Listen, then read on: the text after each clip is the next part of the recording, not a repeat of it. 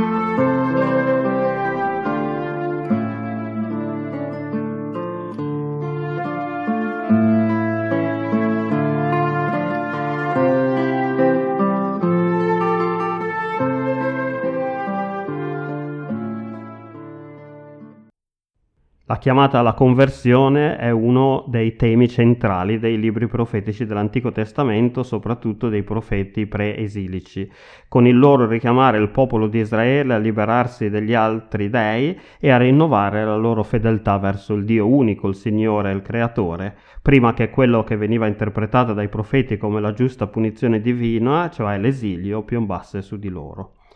La conversione, come ben sappiamo, non è semplicemente una disposizione positiva del nostro cuore verso il Signore, ma è un atto di volontà concreto di cambiare totalmente direzione della propria vita.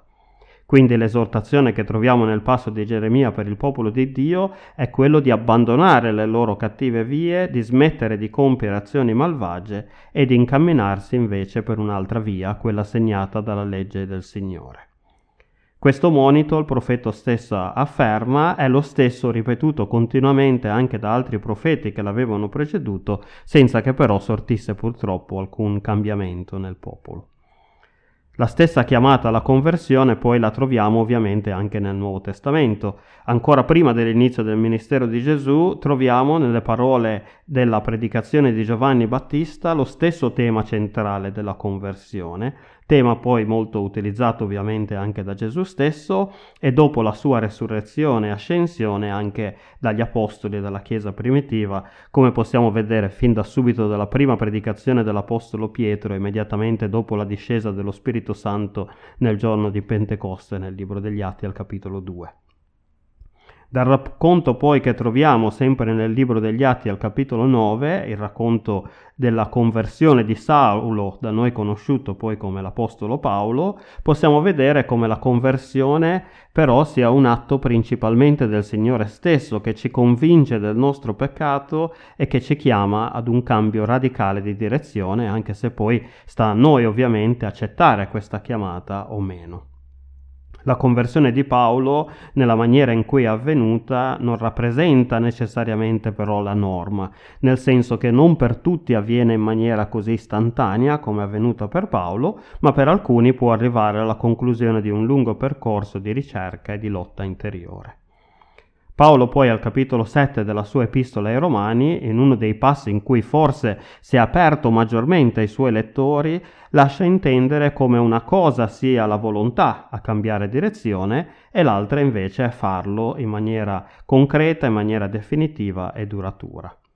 Infatti l'Apostolo spiega come fosse consapevole esserci due leggi contrarie che si contrapponevano in lui. Da una parte quindi c'era la sua ferma volontà a sfuggire il peccato, ma dall'altra c'era quella della sua carne che lo teneva invece prigioniero del peccato, tanto da rendere in pratica inefficaci i suoi sforzi umani. Di questo già ne parlavo nel sermone di domenica scorsa, cioè del fatto che tutti noi ci troviamo a vivere la stessa situazione, cioè una, una, continua lotta interiore, quella che Paolo altrove definisce come la lotta tra la vecchia natura, la nostra vecchia natura e quella nuova. Nel breve brano a commento dei passi biblici di oggi che troviamo sempre nel libretto Un giorno una parola, che sono parole di Charles Colson, che è stato consigliere politico della Casa Bianca ai tempi del presidente Nixon, ma è anche autore di numerosi libri cristiani, Colson spiega bene questo, eh, questo concetto, scrivendo che la conversione può avvenire in un istante, ma il processo di passare dal peccato a una nuova vita può essere un viaggio invece lungo e arduo. Ed è proprio così, infatti. Da questo lato dell'eternità saremo continuamente chiamati alla conversione, a rinnovare la nostra volontà di cambiare direzione, talvolta ci ritroveremo anche purtroppo più volte a ritornare sui nostri passi e dover nuovamente riprometterci di fare scelte che avevamo già deciso di fare in passato o di non farle, al contrario. Questo fa parte del nostro essere umani, essere limitati ed essere peccatori. La differenza sostanziale però la fa la nostra consapevolezza della necessità di vivere continuamente sotto la grazia e sotto la misericordia di Dio e del nostro bisogno quotidiano di accettare la chiamata alla conversione. Tutti i giorni noi infatti ci dobbiamo convertire dalle nostre vie malvagie. Tutti i giorni abbiamo bisogno di sottometterci al Signore, accettare il suo perdono e chiedere a Lui la forza di cambiare direzione della nostra vita. Quando smetteremo di farlo, perché ci sentiremo già di aver ottenuto una giustizia derivante esclusivamente dai nostri sforzi, sarà quello il momento in cui saremo diventati invece sordi alla chiamata del Signore alla conversione e quindi ci saremo chiusi noi stessi alla possibilità di un vero cambiamento un esercizio spirituale che ci potrebbe aiutare a prendere sul serio la chiamata quotidiana alla conversione è quello insegnato da Ignazio di Loyola ormai più di 400 anni fa e che da quando ho cominciato anch'io a praticarlo da qualche anno ho sempre trovato molto utile. L'esercizio è molto semplice ed è quello de- che è nominato come l'esame di coscienza quotidiano. Si tratta semplicemente di dedicare 10-15 minuti, possibilmente prima di andare a dormire, per una meditazione personale in cui ripercorrere mentalmente ciò che ci è accaduto nel corso della giornata, quindi ringraziare e dare lode al Signore per i momenti in cui abbiamo potuto riconoscere la sua presenza chiedergli di mostrarci i nostri peccati e le nostre mancanze, affidandoci poi alla sua grazia e ripromettendoci con il suo aiuto di fare meglio la prossima volta. Ecco, come vedete un esercizio molto molto semplice, vi invito anche a voi allora a provare a praticare questo esercizio, magari già da stasera per un po' di tempo, per un po' di giorni, con la speranza che possa esservi utile e che vi vi aiuti ad accettare la chiamata quotidiana del Signore alla conversione. Amen. Preghiamo. Signore Padre amorevole, grazie per la tua immensa grazia, per, tuo, per la tua grande pazienza nei nostri confronti, nel tuo accompagnarci in questo lungo percorso di cambiamento di direzione della nostra vita. Riconosciamo il fatto che noi abbiamo bisogno di te, del tuo perdono, della tua misericordia e di essere rivestiti dalla giustizia di Cristo.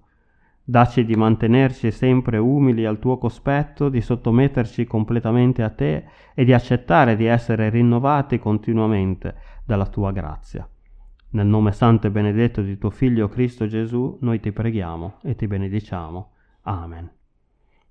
Cari fratelli, care sorelle, vi auguro un buon proseguimento di giornata e che il Signore vi benedica e vi guidi. Amen.